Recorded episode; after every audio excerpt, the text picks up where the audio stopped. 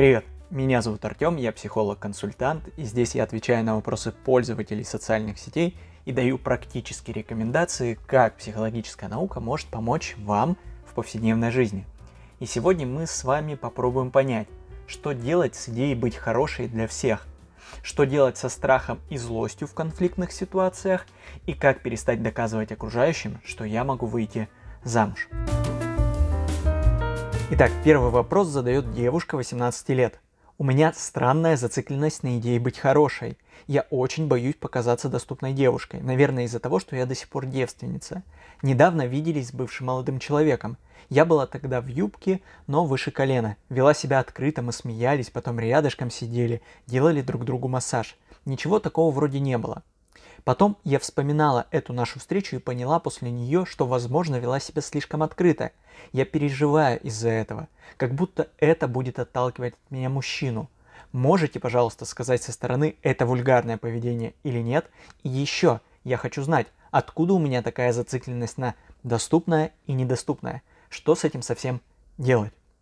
В первую очередь хотел бы обратить внимание, что девушка в данной ситуации испытывала эмоцию стыда – а стыд – это сигнал о несоответствии реальным или выдуманным социальным нормам. Важно, реальным или выдуманным.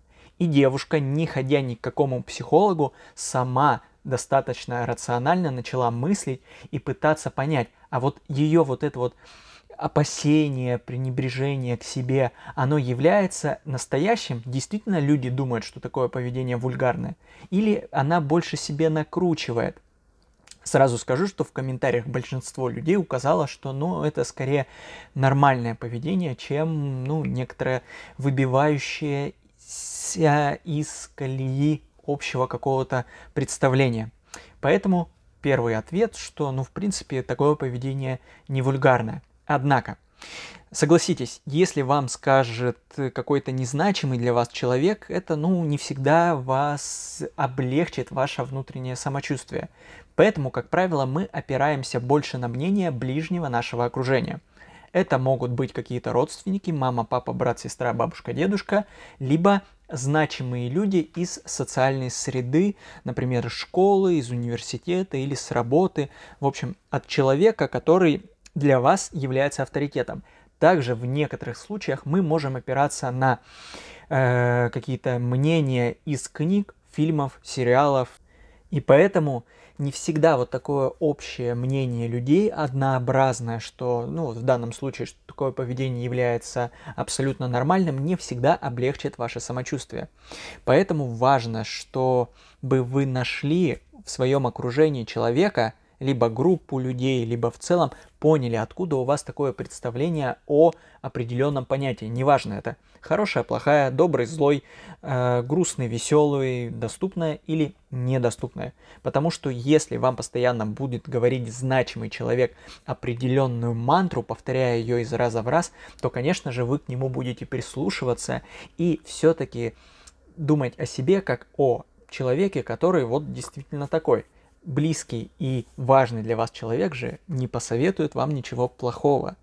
Однако также уточню, что человек не с первого раза принимает решение о себе как о некотором, ну давайте, плохой и хороший, да, как о некотором точно хорошем человеке или точно плохом. Необходимо как минимум несколько либо мнений, либо несколько повторений, чтобы человек в итоге убедился, во-первых, что он, например, полностью плохой, а во-вторых, начал уже свое поведение формировать, исходя из вот этого общего представления о себе.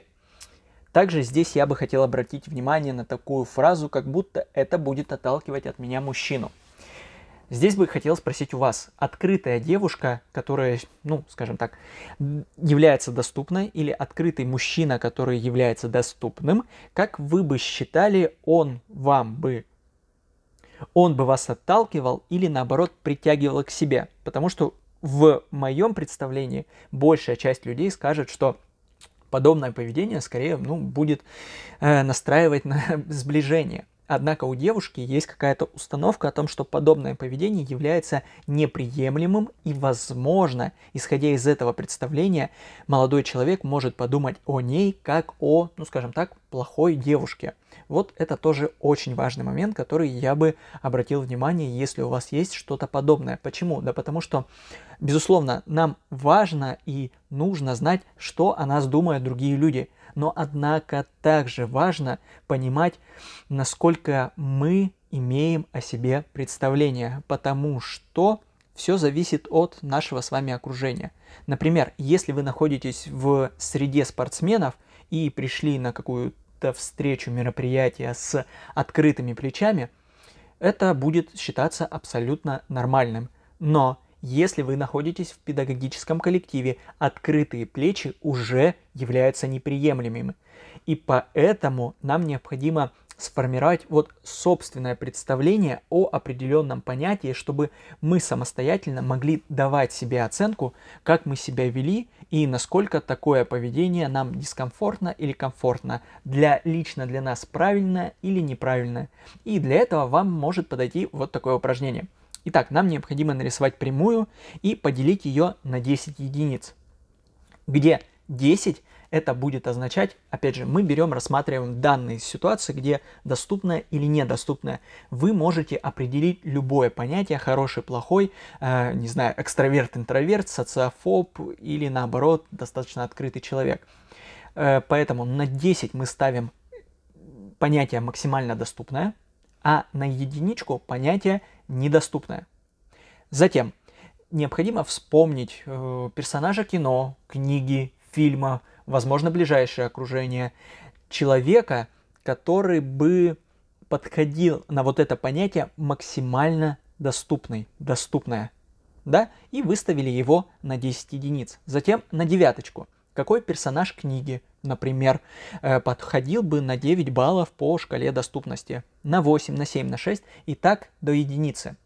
Важно. При выполнении этого упражнения вы обратите внимание, что нету какого-то одного критерия, который бы у вас вызывал вот, что, например, ну не знаю, вот доступное, обязательно, что, опять же, вернемся про плечи, если девушка доступная, то у нее всегда открыты плечи. Очевидно, что один критерий не будет являться показателем вот такой категоризации. Поэтому у вас выстроится некоторое представление о критериях, которые будут вам говорить, что вот этот человек такой. А еще вы сможете таким же образом определить себя – в какое, какое именно я, исходя из этих критериев. То же самое, вы определите критерии доступное, и точно так же на противоположном полюсе может быть критерий недоступный. Причем очень интересно, что не всегда э, полярные критерии эти, да, например, девушка с открытыми плечами может быть как доступная, так и недоступная, но исходя из ее, например, э, умения постоять за себя, это автоматически переключит ее в раздел «Недоступное». В общем, не всегда есть полярные знаки, а иногда наоборот, для кого-то будет как раз таки открытые плечи означать, что девушка либо доступная, либо недоступная, но в совокупности с другими критериями. Если у вас случился всего лишь один критерий на вот эту вот э, градацию, то необходимо все-таки подумать, потому что, ну, согласитесь, нельзя судить о человеке, исходя лишь из одного какого-то показателя. Ну, это как минимум не, э, не оправдано, потому что, как правило, другие люди также могут подходить под этот критерий, но это не будет ничего о них говорить. После всего того, как вы это проделаете, вам необходимо поставить себя на определенную единицу. Самый оптимальный вариант, если вы поставите себя на пятерку. Что это означает? Пятерка – это максимально адаптивное поведение. Э, в моем направлении в когнитивно-поведенческом психотерапии основа поведения заключается в том, что необходимо вести себя, исходя из ситуации и собственного мира представления. И вот пятерка как раз таки говорит о том, что мое поведение максимально адаптивное – и мне необходимо, исходя из ситуации, выбирать, как я буду себя вести. В данном случае я буду доступная или недоступная. Потому что, согласитесь, если вы э, сближаетесь с молодым человеком, с девушкой, то вести себя доступно, ну, это, скажем так, уже в пределах нормы. Потому что необходимо установить более близкий и доверительный контакт. Но если вас начинают каким-то образом оскорблять, либо унижать, то мы автоматически стараемся абстрагироваться максимально от этого человека. То же самое с понятием хороший или плохой. Согласитесь, если вы будете себя вести постоянно как хороший мальчик или хорошая девочка, некоторые люди начнут этим пользоваться и доставлять вам тем самым дискомфорт. То же самое, что и не всегда вести себя как плохой человек, это является оптимальным. Поэтому есть некоторая градация.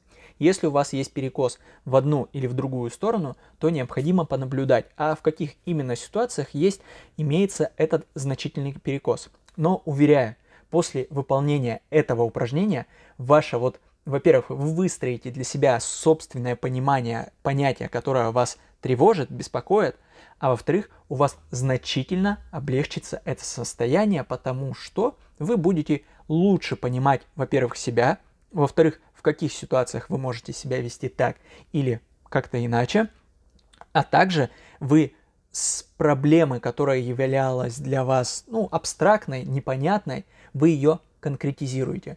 И, как правило, вот это упражнение помогает облегчить значительно самочувствие человека. Небольшое объявление. Я как психолог постоянно стараюсь развиваться, и сейчас настал такой момент, когда мне необходимо отработать новые знания и навыки на практике. Поэтому, если у вас есть какая-то психологическая трудность, напишите мне в группе ВКонтакте Артем Галанин Психолог, либо на сайте artem72.rf.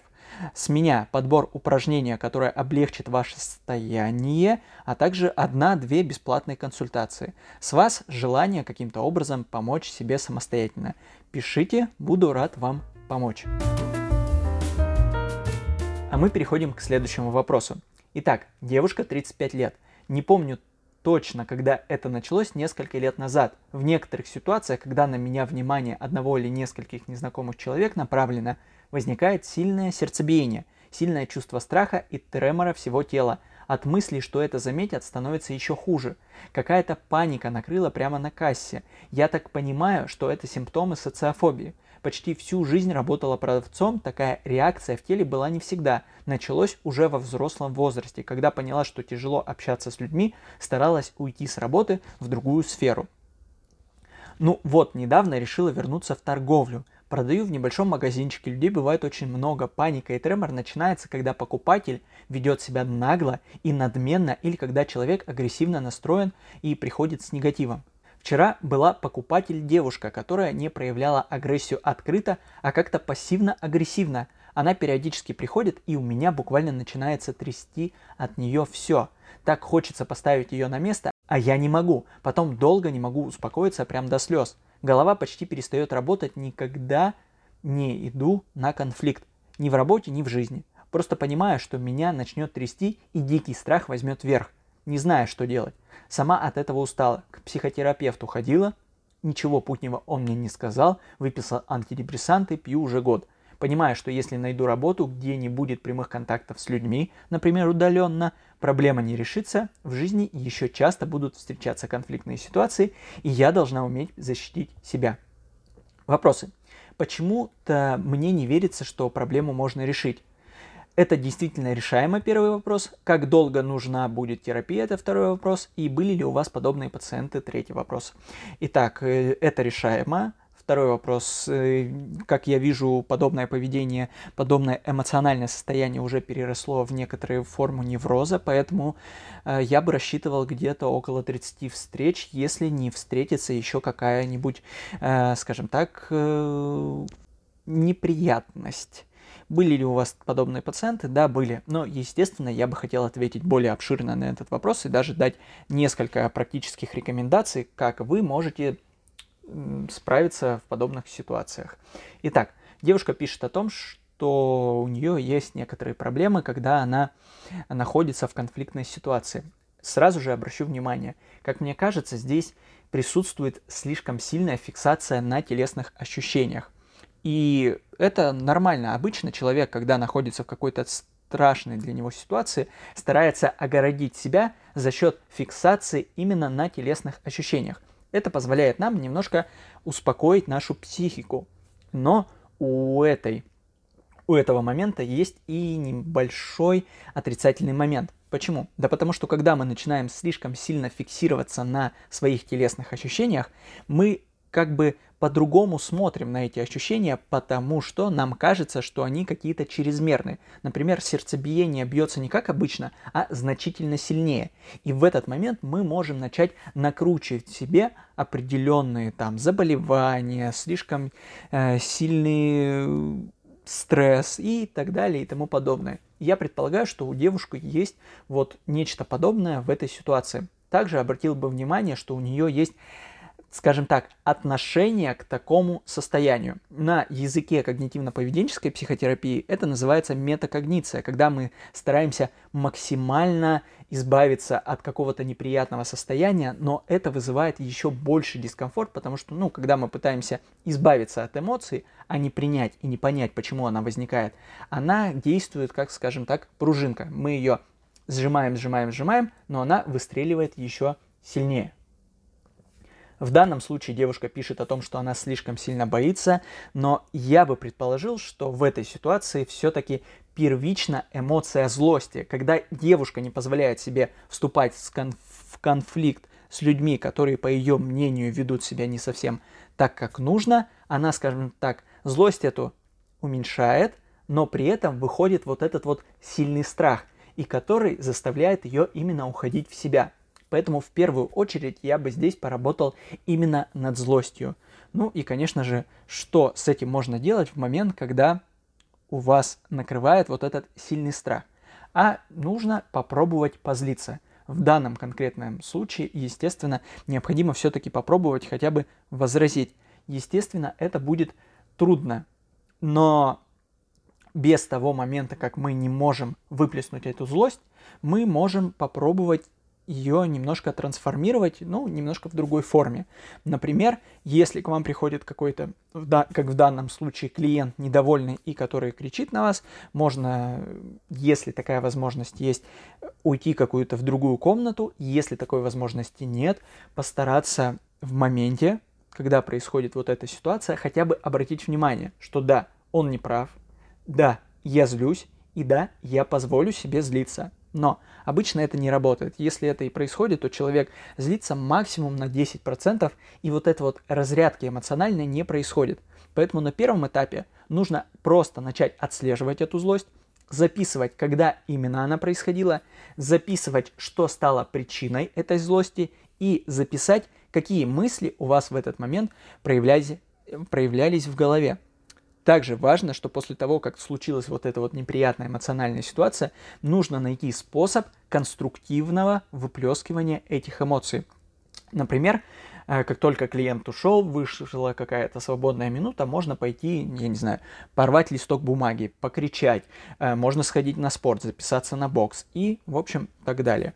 Для это нужно для того, чтобы, во-первых, за счет того, что мы начнем отслеживать эти эмоциональные состояния, мы начнем лучше их понимать. А это уже автоматически переведет нас, скажем так, в человека, который сам испытывает эту эмоцию, в человека, который исследует эту эмоцию.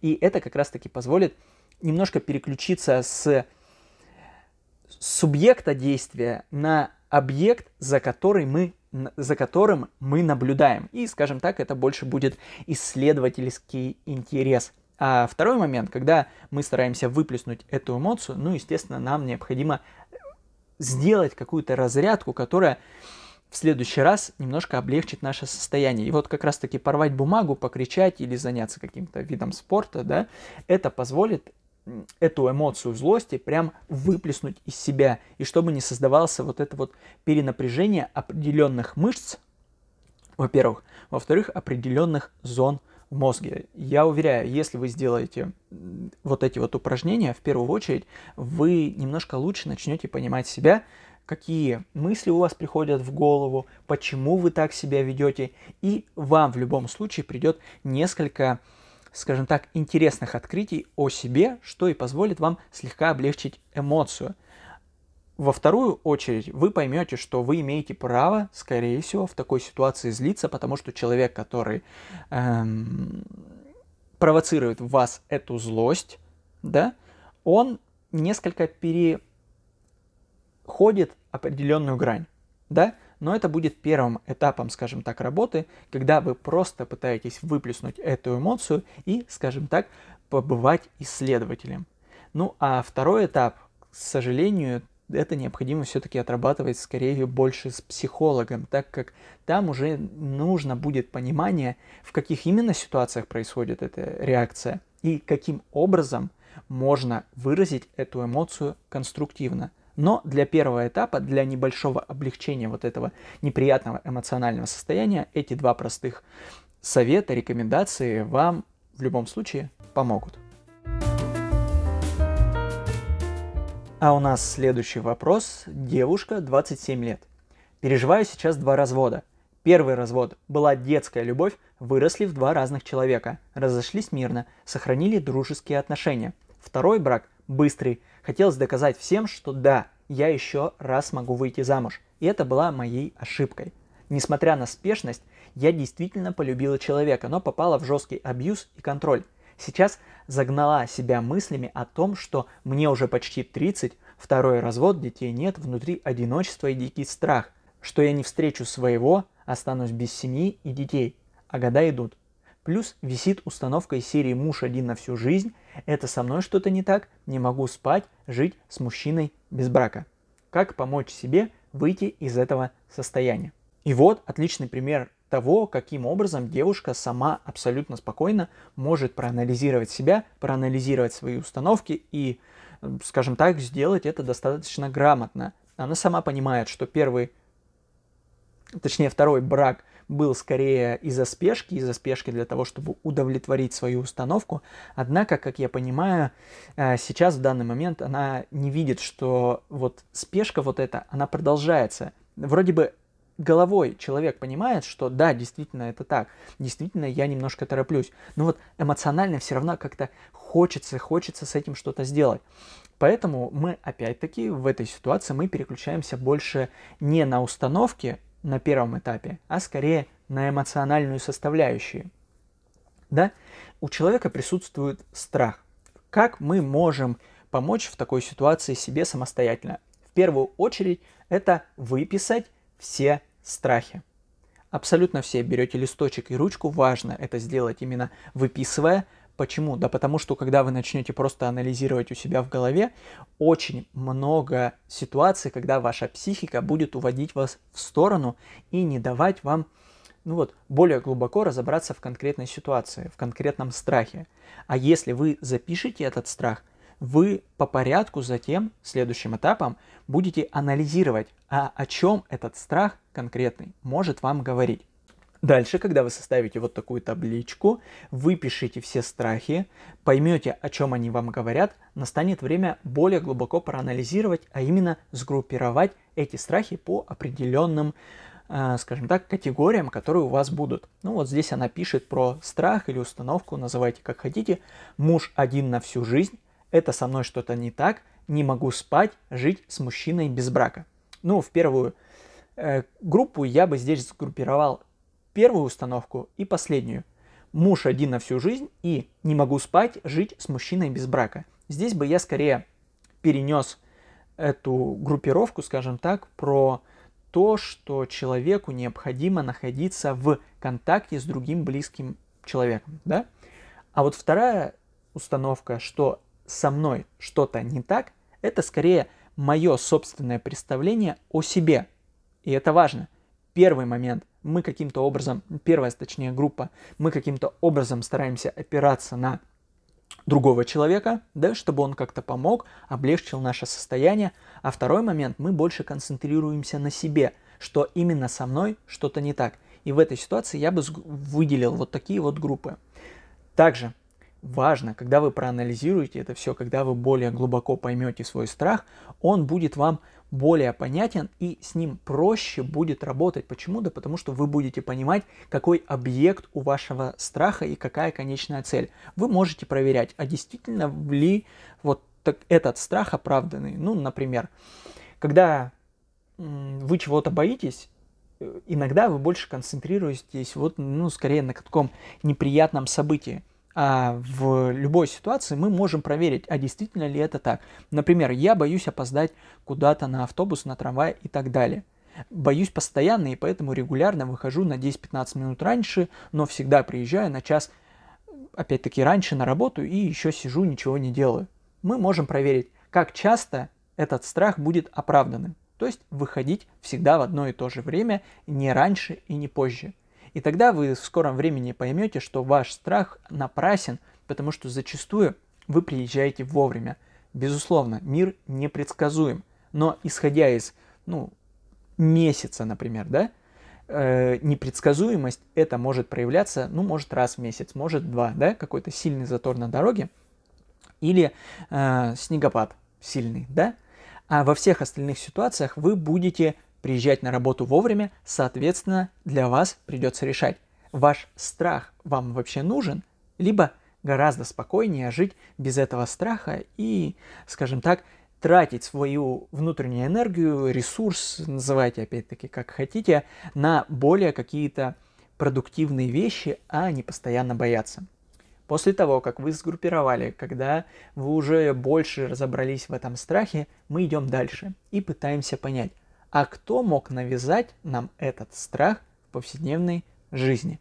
Опять-таки, мы возвращаемся к нашим близким, которые, естественно, неосознанно, но прививают нам определенные взгляды на жизнь. Они в этом не виноваты, да? Есть сейчас такое распространенное мнение, что я плохой, ну, потому что у меня родители такие плохие, и поэтому я имею право быть таким. Ну, если вас это успокаивает, то да. Но отлично, когда человек понимает, что ведет себя как-то неправильным образом, безусловно, его родители каким-то образом на это повлияли, но он хочет изменить свою жизнь для того, чтобы его в первую очередь внутреннее самочувствие было значительно лучше.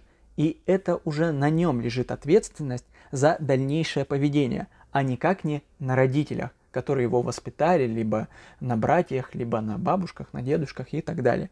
Поэтому это упражнение направлено на выявление этих страхов, понимание, откуда эти страхи идут, и на взятие, скажем так, на себя ответственности за свою жизнь. Уверяю, опять-таки, пройдя эти упражнения, ваше самочувствие облегчится, и вы лучше начнете понимать себя. А на сегодня у меня все. Если у вас есть какой-то вопрос, который вы бы хотели обсудить и услышать какие-то практические рекомендации, вы можете написать, опять же, в группе ВКонтакте Артем Галанин Психолог, либо на сайте артем72.рф. А на сегодня у меня все. Всем спасибо.